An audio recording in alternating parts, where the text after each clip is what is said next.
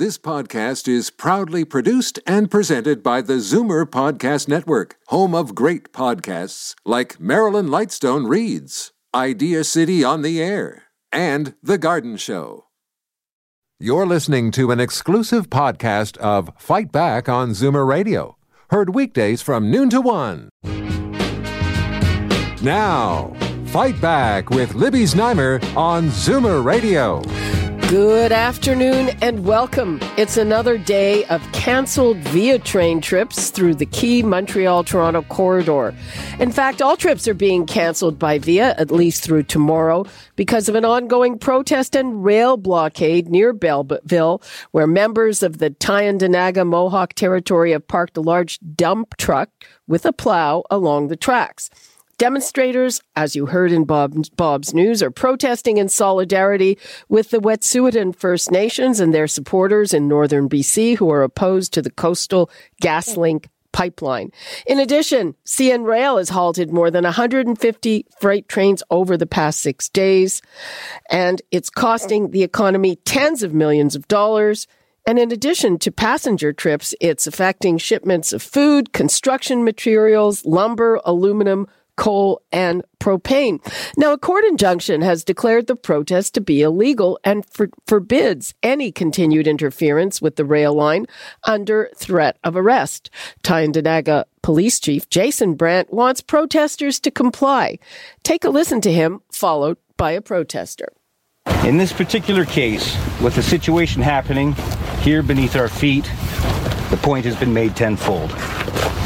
Today is the day to go home and leave the area in peace and return to your physical houses, and I implore you to communicate that intention to the OPP. That is the people's decision. It's nice to see that Canadians are waking up and they realize that this is about all of our future. We've all got to breathe, we've all got to have fresh water, and we have to have a healthy, positive relationship with each other of the indigenous populations across this lands and the Canadians. So I think it's positive. Well, yesterday, Federal Transport Minister Mark Garneau called on the provinces to enforce the injunction, saying it's their jurisdiction. Is that passing the buck?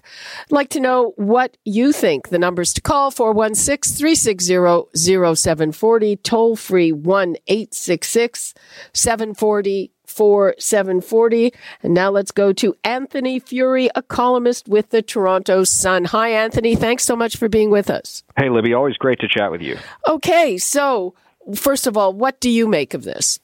Well, you know, it's very interesting, those clips you were playing and how you sort of teed it all up there. You see that there are people who are on the Mohawk territory, the elected representatives, the chief, who are saying, this ain't us, this ain't our scene. They don't support it. It's kind of, you know, you're left scratching your head going, okay, there's a project in BC that entire community, the Wet'suwet'en First Nation, their band council supports it. They did an opinion poll of their members, and something like 75% of them supported them. But then you've got 4 or 5 hereditary chiefs, which is kind of like the Senate, if you could pass it down to your kids, rather than mandatory retirement at the age of 75.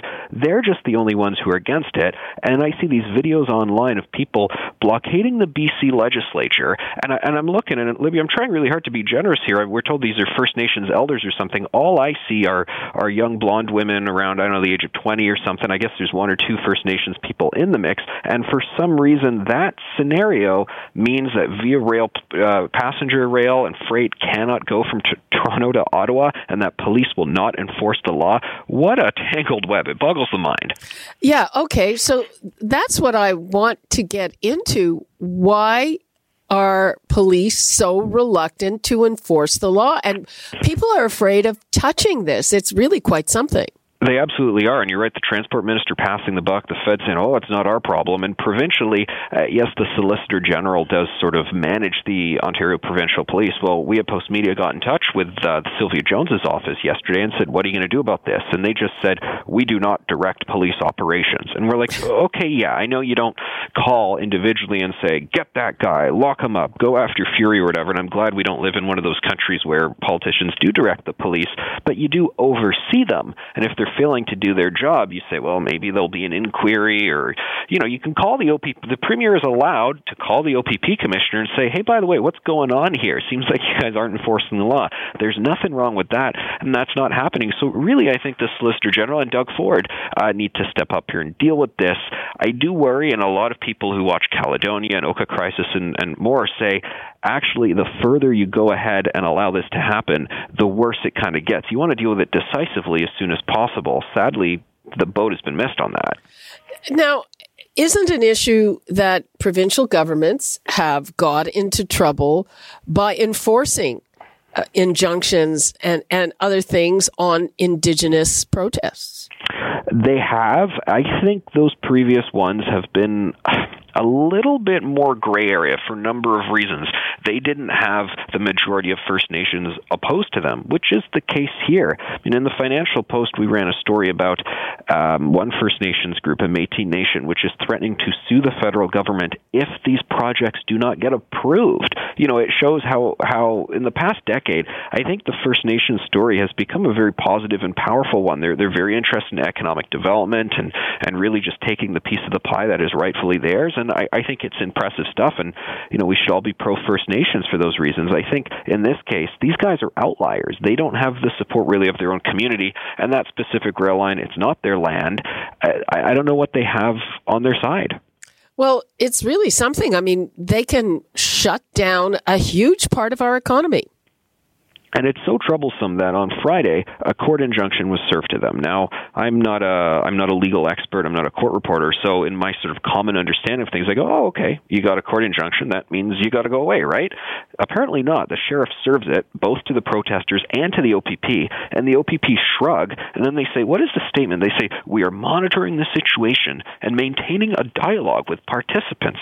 What? I mean, that is just surreal. And then they re-served them with an injunction yesterday. What is the point? And, you know, in my column in the papers today, I say there is a judge that gave a warning back in 2013 of the exact same thing happened. And he was asked to issue a second and third warning. And this is Ontario Superior Court Justice David Brown. And he said, the kind of passivity by the police leads me to doubt that a future exists in this province for the use of court injunctions in cases of public demonstrations. Basically, he said, what's the point? We're living in a lawless land now. He predicted this. Wow. So where do you see this going? Is it a matter of how much pain it inflicts on how many people? I mean, we've heard from students who can't get back to university. Right. And the economy, what happens when we start having shortages of all these things that are now being blocked from being shipped on CN Rail? Yeah, well, we start to see it and feel it once the sort of stock on the shelves for those particular products that travel in this line diminish, and we're going to feel it if they don't act sooner. And I think it's very naive of them to not act sooner, because the very sort of diehard extremist activists, which there's not that many out there, and they don't, as we established, they don't speak for First Nations, but we're giving them time to trek from across the province and elsewhere to join up and ally and get their resources going and really well stock their blockade. I think that's unfortunate. We're going to have to dismantle this, and probably looks like we're going to have to do it by force, because their requests are not, this is not like a hostage-taking situation. They're saying, promise you're going to reject these projects. And we're not going to reject these projects, because nobody other than them wants to see them rejected. So they're going to have to be removed. I doubt they're going to, I mean, you can wait them out, but you're probably talking like weeks or months. And yet the OPP, because there have been cases where a few protesters were killed and it shouldn't have happened, and it's a tragedy, they want to avoid those. But I think it's awful that they think not doing their job is the way to avoid that. Well, it's also, we'll see, because it's apparently getting very cold tonight. Let's take a call from Ron in Guelph. Hi, Ron. Oh, Libby, thanks for taking my call. And two thumbs up to Anthony Fury. He took the wind out of part of my sails there by his statement. The other thing that's not being mentioned is that he alluded to it, that the Trudeau is doing something right. The government owns that pipeline now. They bought it from Kinder Morgan. The people that are going to be owning that pipeline now are all Indigenous tribes from BC, Alberta, BC. It's not being sold to white businessmen. It's being sold back to the Indigenous community, and that's why these tribes out there, the elected elders in the tribes, are all in favor of the pipeline, because it's going to benefit them in the long run. The other thing I wanted to say is a friend of mine, he has a medium-sized business in Michigan, and he calls me up and he says, what the heck is going on up in Canada? He says they're blockading the rail lines and everything else. He says, you guys are in trouble now, because who in their right mind is going to invest in Canada when their goods can't be shipped, or maybe they won't even get approval? It's the same thing that's happening with that the Tech Frontier mine out in Alberta. Okay, Ron, I'm going to put that to Anthony. Thanks so much for your call. Thanks, bye. Bye. Okay, and let me give the numbers out again. What do you think? Should the cops just go in and enforce that? What do you make of the fact that there have now been two injunctions that the police have ignored and have been monitoring the situation? 416-360-0740, toll-free 1-866-740-4740. I'm talking to Toronto Sun columnist Anthony Fury. And Anthony, do you think this jeopardizes any of our trade with the United States, our largest trading partner? I think it's a very good point. I think it does. In fact, Canada is doing a lot of odd, precarious things right now that put us sort of at disadvantage to the real competitive direction that the U.S. is heading in right now. And it does alarm me. The head of Magna International, Don Walker, last year he made a statement saying he's really worried about the fact that the message has been sent to the world that Canada is just not a serious country. Now, obviously, the concerns about these pipelines and these protests are related to climate change alarm and so forth. And, look, you want to care about that issue? Okay, go ahead. I mean, there's points to be made in all of that, but no other country in the world, and I hear this from people who study this in great detail, are doing the things Canada is doing to basically take the wind out of their own sails, to harm their own economy. Northern European countries who are here doing all these green, eco-friendly things and so forth, yes, they are, and they're investing in that, but they're not in turn stabbing their own economies and resource sectors in the back. So we're sending a lot of signs that we're kind of a mess of a country. We're a basket case, and of course, business wants stability. We ain't stable. What about, is this a case of political correctness? Because honestly, I can't quite figure out why governments, including our own conservative government, would be so hesitant. Yeah, I think it's really twisted political correctness, because I think, as we've discussed, as the caller put it really well, it's not like the majority of First Nations even support this. And you look at these protests, and I'm really trying to be generous here, but some of them, that poor fellow trying to cross the bridge to get to work or whatever, and all these activists saying, no, you can't cross the bridge. I mean, they were all, I saw only Caucasian women, maybe, a couple guys at the back. I didn't see a single First Nations person there. So I think these are people like AstroTurf protesters who are quite frankly abusing the good name of many of the great entrepreneurial First Nations people in this country, saying they speak for them when they don't. Interesting. I mean, again, you were saying that you think that if nothing is done, this could go on for months, really? I don't think it will, because I think the politicians know that they can't, but at a certain point they have to act. And you made a good point about how it's going to be really cold tonight. So maybe you're going to find some of the people leave and then only the diehards remain. And also the media will not be there at that time, so they won't get those unfortunate images of people being hauled away, kicking and screaming, and a scene of violence. So maybe at 2 a.m., 3 a.m. tonight, we're going to see the diehards there, and there'll be some unfortunate fisticuffs. And I wish that didn't happen. I wish these people are not going to get hurt, but I mean, they've put themselves in this position. Okay. Anything else you'd like to leave us with, Anthony? Just let's be pro-First Nations, because they're pro-development. Canadian Aboriginal Business Council sends out their reports, and every year I go, wow, this is a community with a growing birth rate. It's a young population, and I think we got to get behind all the great First Nations people in this country. Okay. Anthony Fury, thank you so much for being with us. Thanks so much. It was a pleasure. Okay. And we are going to try to sort out the legalities of this in a moment. First, let's take a call from Mike in Mississauga. Hi, Mike. Hi, how are you? Fine, how are you? Okay. I believe these people should be removed. And our leader, Mr. Wishy-Washy, Mr. Trudeau, how come he doesn't get things moving? We're going to talk about what he's up to in the next segment of the show. He's in Africa looking for a UN Security Council seat. He's busy. So you're saying that the cops should just go in and remove the protesters? Yes. And by the way, I'm for the pipelines, because remember the train derailments we had, one here in Mississauga many years ago and the one in Quebec. It's very dangerous to carry, fuel by rail. So I believe the pipeline should be built, and a lot of natives are for it. Okay. Mike in Mississauga, thanks for your call. Thank you. Thank you. Okay, just before we get to our next guest, let me give the numbers out again.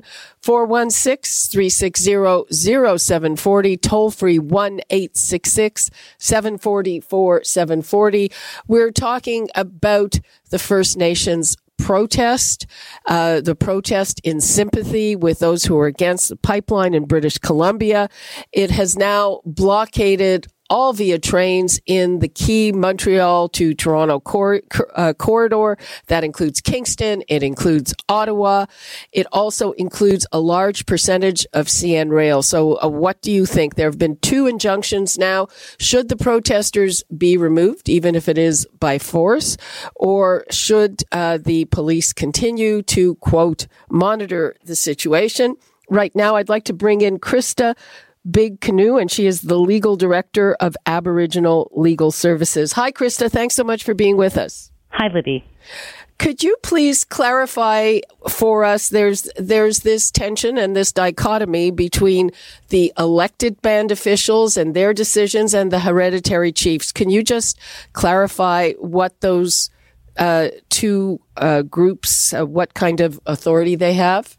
Certainly. And I think a lot of the discourse isn't understanding the difference or distinguishment between the two. An elected band chief is elected pursuant to the Indian Act. So in 2020, this country still has a race-based act called the Indian Act that only impacts First Nation people. And then there's hereditary chiefs. And even that word's a little misleading because it's not like a hierarchy. Hereditary chiefs have a lot of community accountability. And so a good way to kind of think of it is the elected band chiefs and councils are responsible for their communities, so reserves in Canada, and the hereditary chiefs, at least in relation to the territories we're talking about in BC, have to have a larger responsibility to larger parcels of land, not that's the reserve, but all of the traditional territories. And so I think for people to understand, if someone goes into an agreement, so for example, if you want to have an agreement in Toronto, you don't go and talk to London, right? Unless there's something that might impact the people of London's rights as well, you'd actually make the agreement with the City Council of Toronto, not London. So that's one example I like to use. Okay. But in this case, the elected chiefs are in favor of this going ahead, and the hereditary chiefs are not. And they're saying, hey, we're stewards of the land. Is that I don't even know how to phrase the question. Is that legal? Is that, how do you view that? Right. Well, we're not going to resolve this in the few minutes we have, but some very high-level information that might help some of your listeners understand a bit more is, in Canada, we think of the rule of law simply as things that are like codified within the criminal code or in other acts. But really, the Supreme Court has already recognized the people that we're talking about in BC have already had their land rights acknowledged, and there's also been acknowledgements at the Supreme Court of Canada that they don't have treaties in BC, in that part of BC, unlike in somewhere like Ontario. They don't have the same type of treaties in place. It's unceded territory. So when you look at like international law and things like the United Nations or UNDRIP, you see that there's actual rights that exist. So they're rights holders, and there is various levels of law that are at play in any of these given circumstances. Okay, but that's the situation in BC. But here, the situation in terms of this protest, there are injunctions calling for an end to the protests. They're not on Indigenous land, as far as I understand, and nothing is happening. Right, and so there's a couple of things to also think of. So, for example, the railway, and that is normally under the federal division of power, so it's usually federal, but interestingly we see federal ministers saying, it's up to the provinces to issue injunctions. So there's actually a conflict of law even happening at who's going to determine what. So policing is something that falls under the provincial laws, and the railway or the federal transport is something that falls. So technically the property that railways are on is federal land. Right. And so this creates sort of some uncertainty in terms of whose jurisdiction or territory.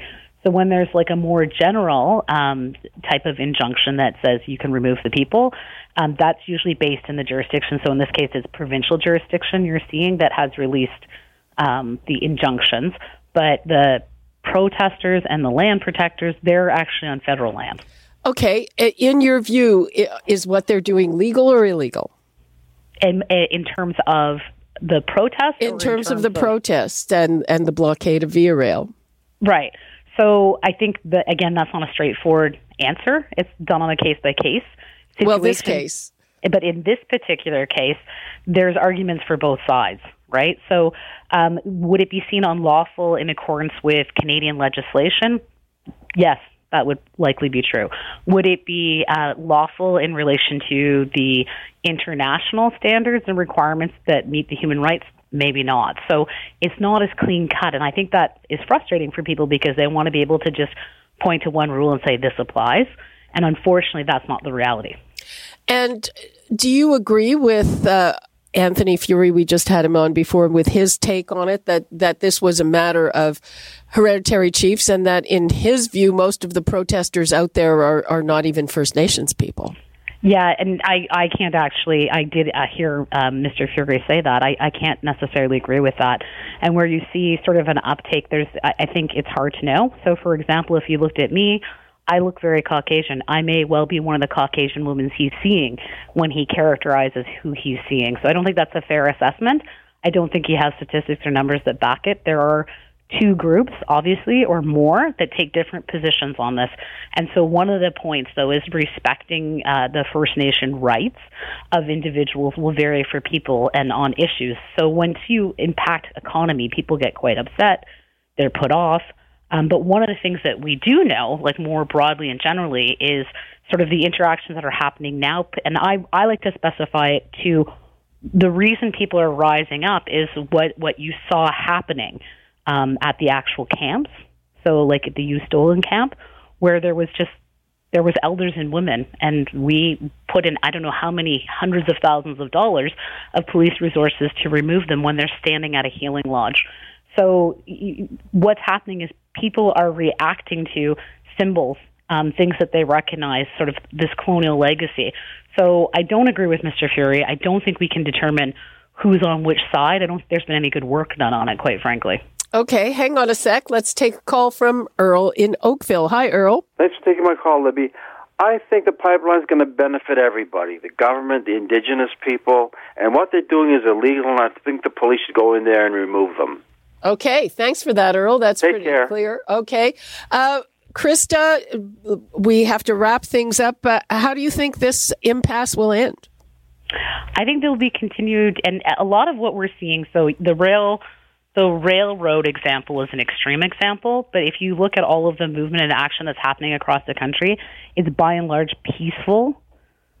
They're having sit-ins, they're doing brown dances, and I think, though, the Indigenous people in this country are feeling a lot like the Canadian law that's being imposed on them isn't fair and that they have rights that they need to stand up for. So I think you're going to see continued protests, speak out, but it's done mostly in a peaceful way. Okay, well, let's hope so. Krista Big Canoe, thank you so much for being with us. Thank you. You're listening to an exclusive podcast of Fight Back on Zoomer Radio. Heard weekdays from noon to one. You're listening to an exclusive podcast of Fight Back on Zoomer Radio.